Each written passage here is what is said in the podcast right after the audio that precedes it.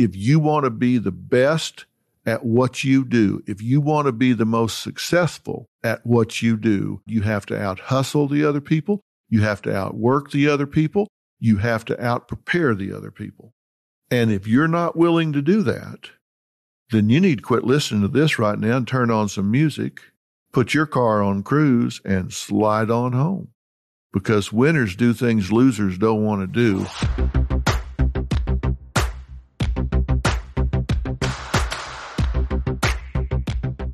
If you were in a competition, if you were in a game, say a big football game, and you were getting ready to play it on Saturday, would you call the other team up on the Monday before and say, hey, I just wanted to give you our playbook so you weren't surprised this Saturday when we show up? Of course you wouldn't. You would have a playbook that you would keep close to your vest and not let anybody know what's in there except for you. Well, the same thing is true in life, and that's what we're talking about. The playbook for your life. We started last week, we're continuing this week, and when we started, I talked about number one, you must have a defined image and never go out of character. I'm a strong believer in a defined product. You've got to decide who you are, what image you want to project, what horse you want to ride in this life, and once you decide what it is, it's got to be authentic, and you've got to stay in character. You never go out of character. Second, I talked about the fact that that character, who you choose to be, must be unique because you must create a perception of uniqueness. If you're like everybody else, if you're a face in the crowd, then you just become interchangeable, right? I mean, I can take you, take somebody else, you're all alike. What difference does it make? You have to not just be unique, you have to create a perception of uniqueness. And third, I said you must play big, not just long. A lot of people think, boy, oh boy, when I get a chance to talk, when I get a chance to be in front of my work group or my friends or whatever, I've got to talk for a long, long time. I am a strong opponent of that. You need to play big, not long.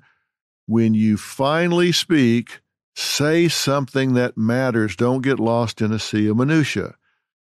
So that's in Living by Design number five. I go into a lot of detail because I don't want this to just be a philosophy. I want this to be the way you go about living your life. If you go through the things I'm talking about last week, this week, next week, and somebody that knows you can't look at you and say, wow, something's different here. This person has shifted gears. They've raised their game. Then I didn't do my job or you didn't pay attention, one or the other. So I want to really give you something that you can do. So if you've got questions after hearing Living by Design five or after hearing today Living by Design six, then I want you to let me know. Go on to the website for Fill in the Blanks and put your questions down. If something needs more clarification, or you disagree with something, whatever, tell me and I will visit that next week. I want to know. Let's move on to number four. There are sixteen of these, by the way. I'm giving you a thorough playbook here. And when I say playbook, by the way, what I've done is I have made a study, a study since I was twelve years old, actually, of why people that win, win. Why people who are winners are winners. Because let's face it, all men are created equal. Yeah, that's true. That's meant in the sense of our worth and value as human beings. But not everybody performs at an equal level. We know that. Look in the N B A. Look in track and field. Look in the laboratory. Wherever you look, some men and women perform at a higher level than other people. So I've always been interested in why some people are winners, some people are just mediocre, and some people are just flat-out losers. And there are a lot of reasons that people wind up on the short end of the stick, but there are some very specific reasons that people are winners. And think about this. I thought about it the other day because I had a high school reunion. At our high school, the big parking lot where everybody left their cars was at the end of the gym. It was stuck on the end of the school. And that was where we had all of our assemblies. That's where we had all of our pep rallies. That's where everything that took place took place. And that's where we had our graduation. There was a big stage at one end. And when it was all over, there were like four sets of double doors at one end of that gym. And I had this vision in my mind, this image of what happened, because when it was all over and everybody graduated that was going to graduate, we all came pouring out those double doors into the parking lot. So we had all been there for several years together. We all came pouring out those four sets of double doors into the world and into life. And then here we came back together decades later. And it was really interesting to see where people had wound up after all that time. It was just really intriguing. Some people were home run hitters, man, and it wasn't necessarily who you thought was going to be. Some people were just barely getting by. A lot of people weren't even alive, but those that were, were all up and down the bell curve, meaning that the vast majority were just kind of living average lives in average America, doing average jobs for average income, average marriages, average number of divorces, average number of kids, two point two kids, a barking dog, a picket fence. And then there was this group that were overachievers. They were the ones that were out there running the world. But we all came out those doors with the same opportunities in terms of educational background. We all had the same information, but we didn't have the same environment that we were going into. Some had better opportunities than others. Some had a road paved in front of them. Some it was an uphill battle.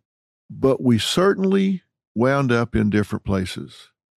And I have spent my life studying why those that wound up winners after all those years wound up ahead, and those that wound up to be losers came in at the end of the pack. Ask yourself that about you. Maybe you've been out of high school three or four years. Maybe you've been out thirty years. Maybe you've been out twenty, whatever. Where are you in your pack? Are you doing pretty well? Are you kind of bringing up the rear? Are you average Joe or Joan right in the big middle? And do you want to know how to be one of those that's leading the pack? And that's why I'm spending this time on this Fill in the Blanks podcast. I'm wanting to fill in the blanks about why winners win and losers lose. Because if I gave you a pen and a pad, I'm guessing you couldn't fill in all those blanks because you probably haven't spent the last forty years studying it, and I have. I probably couldn't fill in the blanks in what makes your job your job, but I can fill it in what makes my job my job, and this is what it is. I told you at the beginning of this that you weren't going to have to be a narcissist, and you weren't going to have to cheat. But I also said this wasn't for the squeamish. Because frankly, those that wind up being winners, those that get ahead in this world, they just do some things losers don't want to do. And it's easier not to do some of the things I'm going to tell you to do. And you may think, oh, you know, that doesn't seem like the Christian thing to do. That doesn't seem like the polite thing to do. Well, you'll have to make up your own mind about that. But this is a playbook that requires your being aggressive. Because if you want to win, you're going to have to be aggressive. The meek shall inherit the earth. But as the old joke goes, who will step up to claim it? The meek may inherit it, but none among them will step up to claim it. I want you to step up and claim it.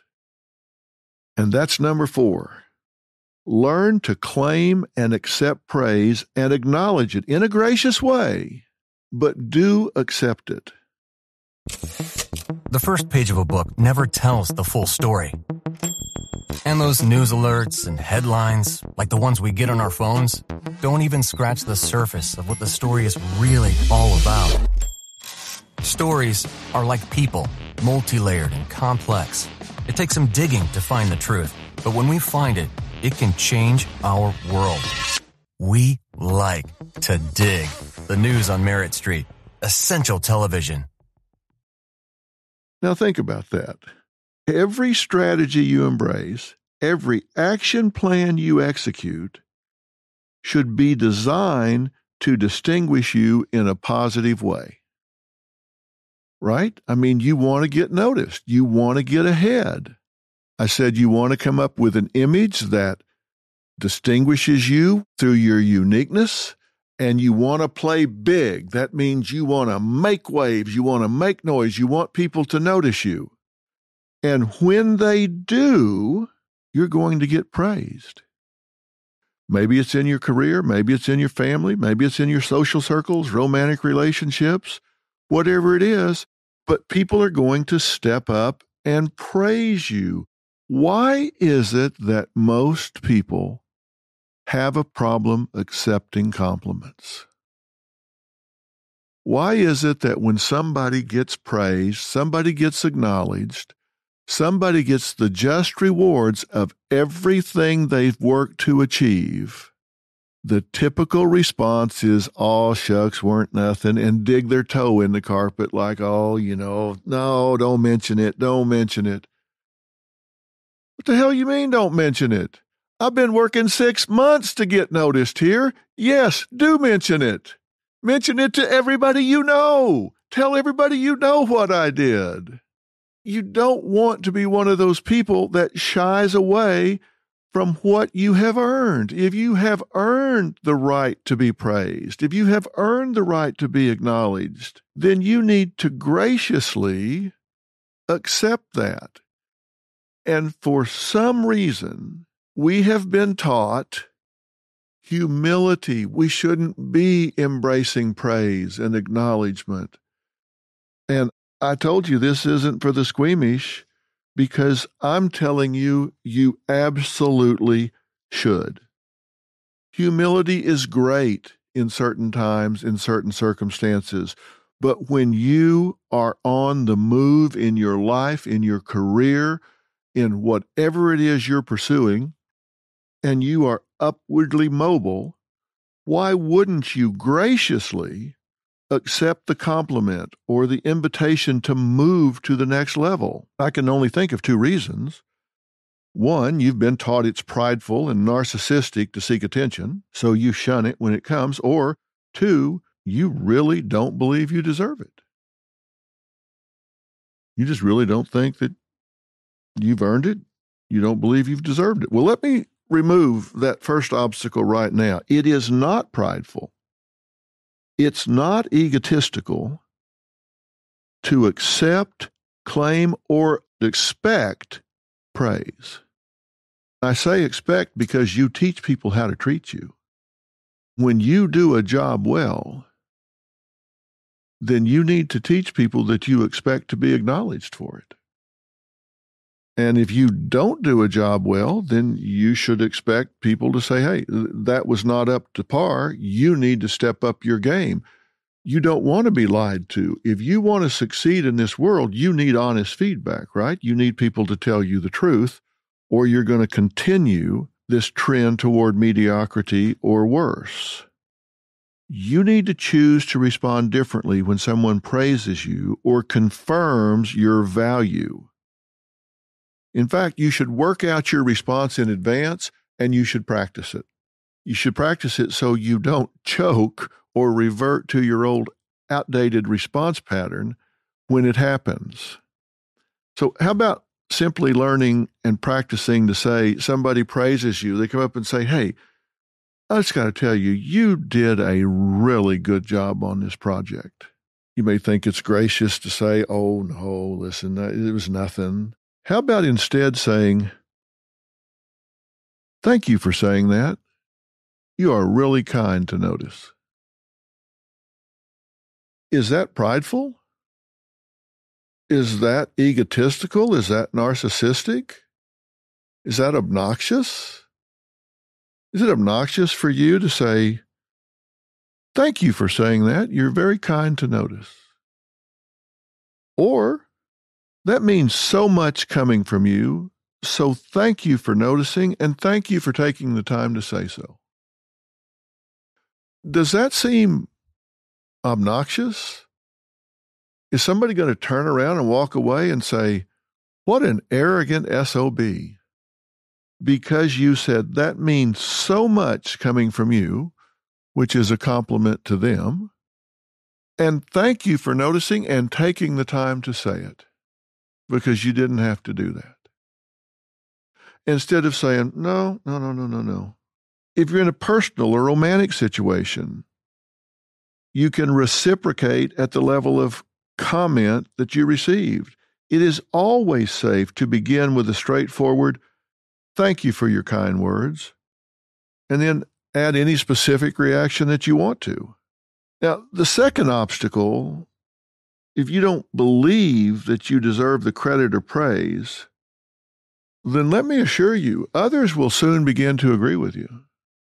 Because anybody that's truly evaluating a person's worth, value, skills, and abilities, in their heart of hearts, they're going to say, who am I to second guess them? They've known themselves since the day they were born. And they seem to know that they're not very smart, they're not very good, they're kind of lazy, they don't really have ownership in the good outcome here. So who am I to second guess them? They're going to defer to you eventually. They may not say it to your face, but I can promise you they're eventually going to say it to themselves. If you lack self-confidence, if you lack self-worth, like I said, you teach people how to treat you, pretty soon they're going to agree with you. Now, the fact that I said you need to practice this may sound silly or corny or condescending, but role-playing is a very powerful tool in anybody's life. Like I always tell parents, if they're teaching their children how to behave if a stranger comes up to them, just telling them is one thing. Having them role-play it, having them rehearse it, is something very, very different, because now they're not likely to choke because they're doing it for the first time under pressure. If you're telling them to kick and scream and say, this is not my mommy, this is not my daddy, help, help, nine one one, not my mother, not my father, nine one one. If they've done that ten times with you out in the front yard, it's much more natural for them to do it when it really happens. The same thing is true with you. You absolutely need to look in the mirror and say, thank you for saying that. You are kind to notice. It is worth it to you to say that means so much coming from you, so thank you for taking the time to say so. Just those things. You've claimed it. So now they've complimented you, you've embraced it, so you've been noticed and you've acknowledged it. That is very important. You have got to overcome this myth that it is egotistical or narcissistic to accept praise. And you may say, well, I hear you, Doc, but where's the line? I mean, does that make you a self-promoter? Yeah, probably so. But if you, if even you won't promote yourself, why would anybody else? I do Doctor Phil every day, five days a week, fifty-two weeks a year. People ask me, is this worth watching? What do you think I say? Oh, I don't know. It's just, I don't know. I, it's just something to do. I don't know. You think that's what I say? Absolutely not. I say, I absolutely believe it's worth watching. We really work to destigmatize mental illness in America. We give people common sense information delivered to their homes every day for free. And I think, in fact, that it is the highest and best use of television. Is that self-promoting? I hope so, because I intend to promote what I do because I believe in what I do. And if somebody sees me on the street and they come up and say, Doctor Phil, I just love your show. I love your message. I say, well, thank you. I really appreciate you saying that because we have a lot of fun doing it and we really believe in what we do. And it means a lot that you take time out of your day to watch what we do. I don't say, oh, don't be silly. It's just, you know, it's nothing. I say, thank you. Thank you for saying that because we take it real seriously. It's great to hear from you that you take time out of your day to watch. That means a lot. Why would you not do the same thing in your own life? And I'm asking you to do that because that's one of the things winners do. Number five, you must become essential. You must become essential. Now, this goes with being unique. Unique is that you stand out from the crowd, okay? That means that there's something about you that distinguishes you from everyone else, and you want to be noticed, right? But what I'm talking about now is in whatever situation you're in, you want to be perceived as essential. I'll give you a perfect example of what I'm talking about. I have had the same personal assistant slash secretary, whatever you want to call it, for forty plus years now. Her name is Barbara. And let me tell you how essential she is. She knows everything about my life. I don't know anything about certain aspects of my life. If I need a passcode to get into the Nest thermostat at my house, I call Barbara. She knows what it is. If I need the passcodes to the streaming services on my phone, I don't know what they are, but Barbara knows. If the printer or the copier gets jammed at the office, maybe a lot of places call the company and say, this isn't working. All I've got to do is say, Barbara. She comes in and she knows exactly what to do. She can unpack it, deconstruct it, put it back together in the time somebody else would take to call a repairman. She knows where every contract is, where every file is, how to fix every office machine. She knows what every phone number goes to. She knows who to put through, who not to put through. She is essential. It's like you would feel if you lost your phone. If Barbara took a week and just went totally off the radar, I guess they'd just have to put me in a medically induced coma. She knows everything. She is essential.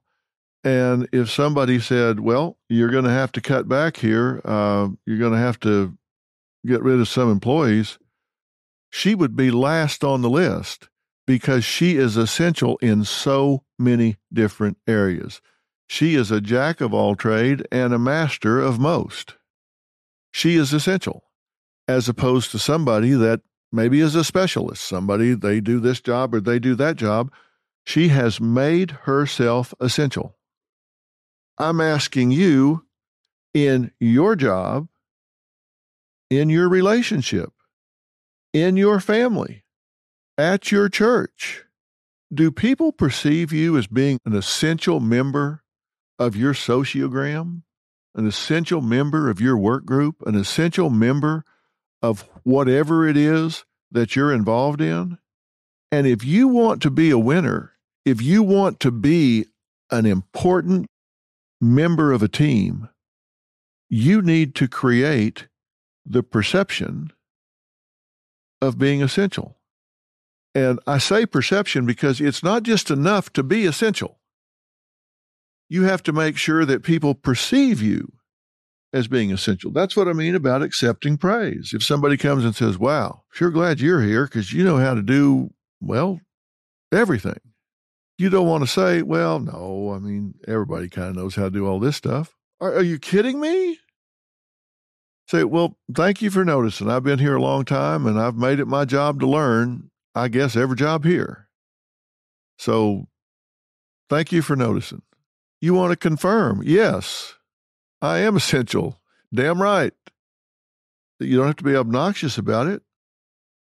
Now, all you armchair psychologists are probably sitting around, so, Doctor Phil, what you're telling us now is that you want us to foster some kind of codependency and invite some kind of unhealthy reliance from others. No. First off, codependency is a clinical term, and I suspect if I gave you a blank piece of paper and a pen and had you write down a fulsome definition of it, that you probably would miss eight out of ten of the components of it, but it's not unhealthy. Common sense tells you that if they don't miss you when you're gone, chances are pretty good you're going to be just that, gone. I don't want you to just hope this doesn't happen to you. I want you to find actions you can take towards becoming essential, irreplaceable, in whatever scenario you're in. While we're talking about common sense, you want to guard and protect what you know. Do not give away the recipe to the secret sauce. Remember, there is no reality, only perception. So to maintain this perception, you want to guard your unique knowledge. If you know how to do five things that only you know how to do, you really don't want to go teach three other people how to do those five things. Now, you may think, well, now, come on, Doctor Phil, I'm a team player. I want everybody to be able to do everything I can do. Well, okay, then go knock yourself out. But if you want to be essential, if you want to be a player, if you want to be a winner, you are going to maintain some unique skills, some unique abilities, some unique knowledge that nobody knows but you. And when that's true, they're going to miss you if you're gone. And they're going to make sure that doesn't happen. Now, I'm asking you to think about that. Does that make sense? Don't give away everything that makes you essential, everything that makes you unique. So bottom line, what I'm telling you here is the secret to success is to know things no one else knows and guard those things you know that no one else knows. I mean, just be smart about it. When you get into the game of life, this is chess, not checkers. And if you think that other people aren't playing this game with strategic objectives in mind, then you're going to miss the level at which life is happening. Don't be one of those that doesn't get it. This is chess, not checkers. Let's talk about number six, and I really want you to think hard about this one as we talk about it, because this is going to require you to do some real thinking. Number six in your playbook is you must know your real currency. Your real currency. Now, I just really don't like psychobabble. I don't like words that have been so overused that they lose their meaning. It really bugs me when I hear people talking about, I want to empower people. I want You know, come on. Empower has been used so much that it's lost its meaning. What do you even mean when you say that? Think about number six. You must know your real currency. The only buzzword in that sentence might be currency. So let me explain what I mean by currency, because I don't want it to be a buzzword. By currency, I mean that which you value. What do you really value? The most obvious form of currency is monetary, money. That's currency. Currency is money. But there are other forms of currency, right? Like getting praise. We just talked about accepting praise. A lot of people value getting praise and acknowledgement. They used to say about General Patton in the war, you give him a couple of headlines, he's good for another hundred miles. They used to say that about General George Patton. Give him a few headlines, he's good for another hundred miles. He'll press on whatever the odds are. He liked that. It was of value to him. Some people love social currency. They love friends. They love to feel like they have a sense of belongingness to a group. We all feel better if we think we're part of something, that we belong to something, that we're accepted by others. They say that validates us, which is another overused buzzword, which just means we're okay. That people that we care about accept us, which tells us we must be okay because these people that we admire or look up to want to hang out with us, so we must be okay. That's what validate means. It just means if they like me, I must be okay. There's spiritual currency. If you have spent time in prayer and meditation and reading the Bible or the Quran or whatever it is that is your connection, and you feel a sense of peace about that, and you feel a closer walk with your higher power, which I choose to call God, then you have spiritual currency. You feel like you have a connection. So there are lots of different forms of currency. Sometimes when I go home at the end of the day, I feel like we worked with some people today that I made some real headway with, and they were teaching tools. And so based on what we covered, I'm guessing that millions of people got a message today that was very important. So I'll go home and I'll be really tired, but it's what I call a good tired. I feel like I used my life, I used my platform today in a really positive, impactful way. That's currency for me. If I feel like I was a good steward of my platform and used it in a meaningful way, then that's currency for me. I feel good about that. I don't go home thinking, well, I made money today because I did this or that. It's a good tired. I feel like I've made a difference today. So that's a currency for me. And you need to ask yourself, what is your currency? And what is your real currency? Not what somebody else says should be your currency, because the worst thing in the world you can do is waste time.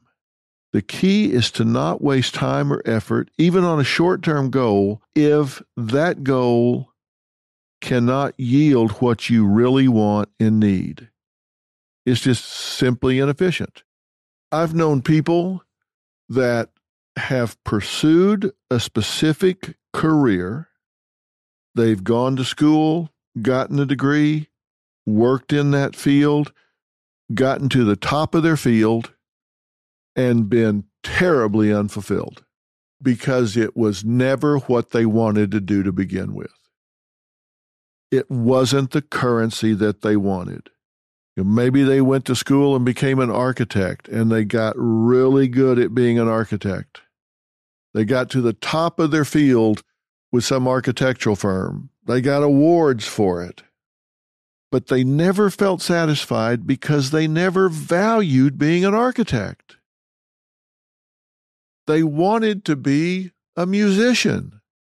So they would work all week as an architect and then go play on the weekends as a musician and get more gratification, more satisfaction out of a day and a half as a musician than they got out of five, five and a half days a week as an architect. And you say, well, Doctor Phil, come on, get real. You got to pay the bills. Maybe that architect's salary paid for their home and their family and their kids. We can't all go chasing after the great American novel or playing guitar with Jimmy Buffett somewhere or whatever. Look, I get that. I get that there has to be a balance. But you have to make the list. You have to be willing to put yourself at least somewhere on the list. You have to at least acknowledge my real currency is this, and make sure it doesn't get crowded off the list. I worked with a woman one time in a life skills seminar that had spent her entire life up to the age of forty-five working as an attorney. And she was good at it. She was a good attorney. But her passion, what she really wanted to do, was dance on Broadway. That was her dream as a little girl. It was her dream in junior high, high school, college. She wanted to dance on Broadway. I said, why did you not? She said, well, life got in the way. My dad was an attorney. My grandfather was an attorney. My mother was a paralegal. Our family were lawyers. That's just what we did. I was expected to be a lawyer. When I got through with school, I was expected to go join my father's law firm, and I just did what I was expected to do. And everything I do, I try to do well, so I was good at doing it. And now, I'm forty-five years old. Have you ever seen a forty-five-year-old dancer on Broadway? And I said, well, I don't know. I've never checked their I Ds, but probably you're right. I don't know. It seems to be probably a young person's thing. And she said, well, so I guess I'm screwed. I said, well, maybe not. We worked on that. And said, okay, what is it you love about this concept of dancing on Broadway? So well, I just I, I just love the creative parts of it, the expressive parts of it, the choreography, the, the costumes, the just everything about it that comes to the show. It's what I wanted all my life. I said, well, have you ever thought about teaching dance in your community theater? Well, no. Well, let's think about that. Jump ahead in the story two years. Being a very skilled dancer, she volunteered in the community arts program. She became the head choreographer, and the first thing that she worked on was the Nutcracker for the Christmas program. And when I saw her two years later, and she had twenty or twenty-five young girls that she was working into this wonderful program that they were putting on, you couldn't even get her feet on the ground. She was so fulfilled by finding a way to get that real currency. Most of these girls were from underprivileged homes, and her career as an attorney allowed her to buy every one of them the shoes they needed to dance, the tights they needed to dance, the leotards they needed to dance. She found a way to take what she had spent her life doing that she wasn't passionate about and use it to fuel what she was passionate about. And I asked her, I know this is a substitute. I know this isn't dancing on Broadway, but does it come close? She said, the first time I sat on the side of the stage and watched those twenty-two little girls run out onto that stage and do what they did, it was my opening night. So she found a way to get her currency, to get her dream, even at forty-five years of age. How about you? Do you know what your real currency is? And are you passionately pursuing it, or are you telling yourself, it's too late? I wanted to be in the N B A, but I'm forty-five and I'm five ten, and I have bad knees. Well, do you have a love of basketball? Because I guarantee you there's a shortage of coaches. I guarantee you there are so many kids that need someone to help them.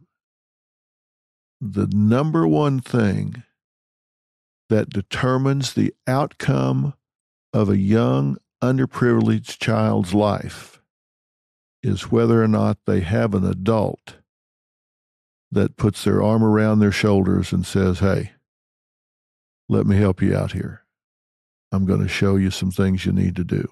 Maybe you're five ten with a bad knee and you're forty-five and you're never going to slam dunk on LeBron. But I'll tell you what, you may feel like you did when some kid that had nowhere to go, nowhere to play, and no one to hone his skills makes his first basket. But you can't know that if you don't know what your real currency is. And you've got to find that out. In order to do that, let me tell you something. You have to decide that you will not take no for an answer. And don't decide that there is only one way to skin a cat, because that's not true. Don't tell yourself no. Don't let somebody else tell you no, and don't decide there is only one way to get the currency you want. Don't decide that you've blown it, that it's too late, because it is never too late. Too many people are told no and turn around and walk away. And I'm going to give you a little secret that I have embraced my entire adult life that has made a substantial difference in my life. And that is, when I want something and it involves someone else, I never, ever, ever talk to anyone who cannot say yes. Now, let me say that again. I never, ever talk to anyone who cannot say yes. Let me give an example.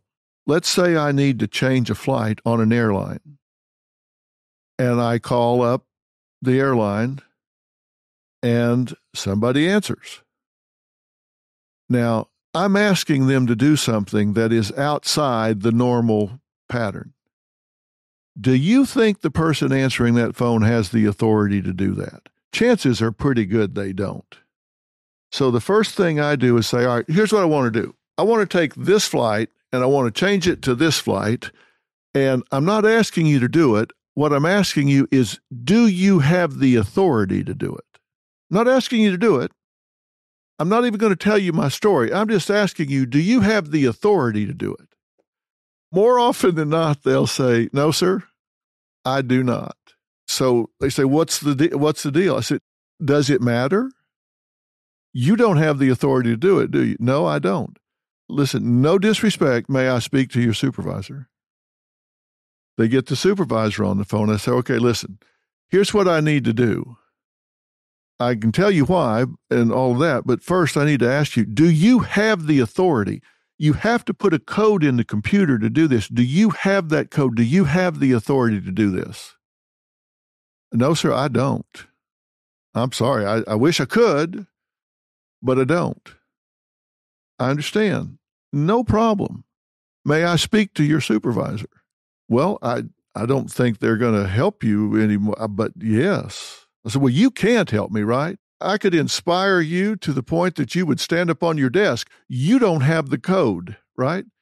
Well, that's correct. May I speak to your supervisor?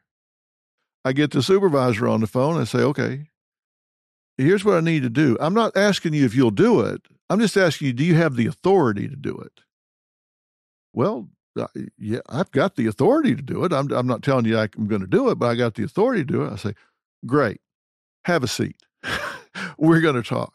Okay, why do I do that? Because I don't want the person that answers the phone or the person that answers the phone's supervisor to go plead my case to the third person.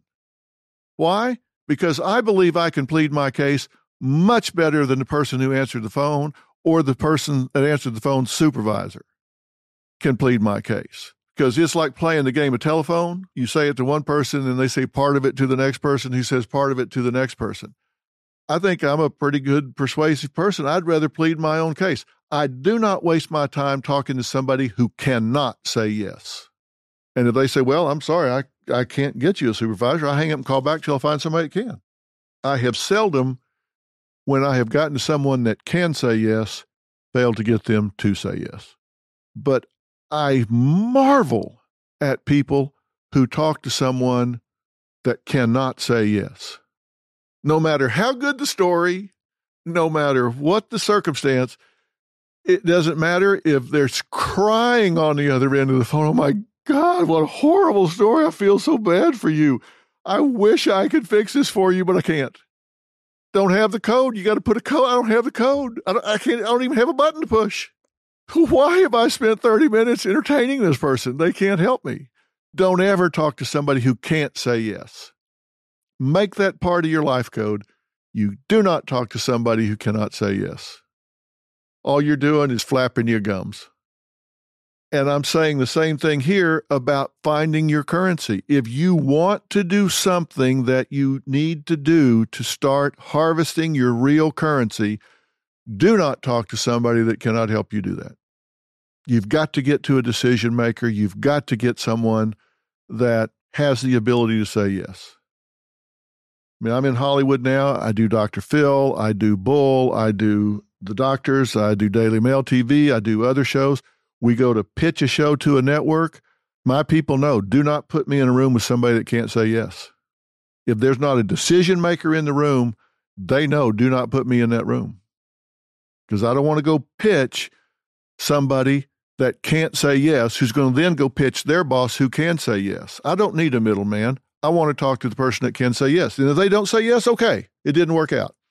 But it needs to not work out because I didn't do what I could do to get it to happen. So you have to decide what is your real currency, whether it's mental, emotional, social, safety and security, monetary, spiritual, whatever it is.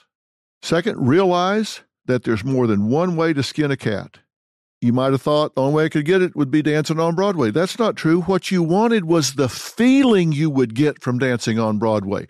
Do not assume that dancing on Broadway is the only way to get that feeling. And then once you go to pursue it, do not waste one second of your life talking to somebody who cannot say yes. Okay, I don't want to throw too much at you at one time because I really want you to absorb this. So I've just covered four, five, and six out of a list of sixteen. And I know I've put some other stuff in that's kind of overarching. We're going to continue this next week. I'm talking about a playbook for your life. These are things that I don't want you to just kind of think about. These are things that I want you to incorporate into the character of who you are, the values that you use in approaching life. I want these to be, just as I say, your playbook. This is the way you play the game of life. And you may think, well, you know, Doctor Phil, life's not a game. Yes, it is. Not all games are frivolous. Not all games are for fun. But it is a game. And it is a serious game.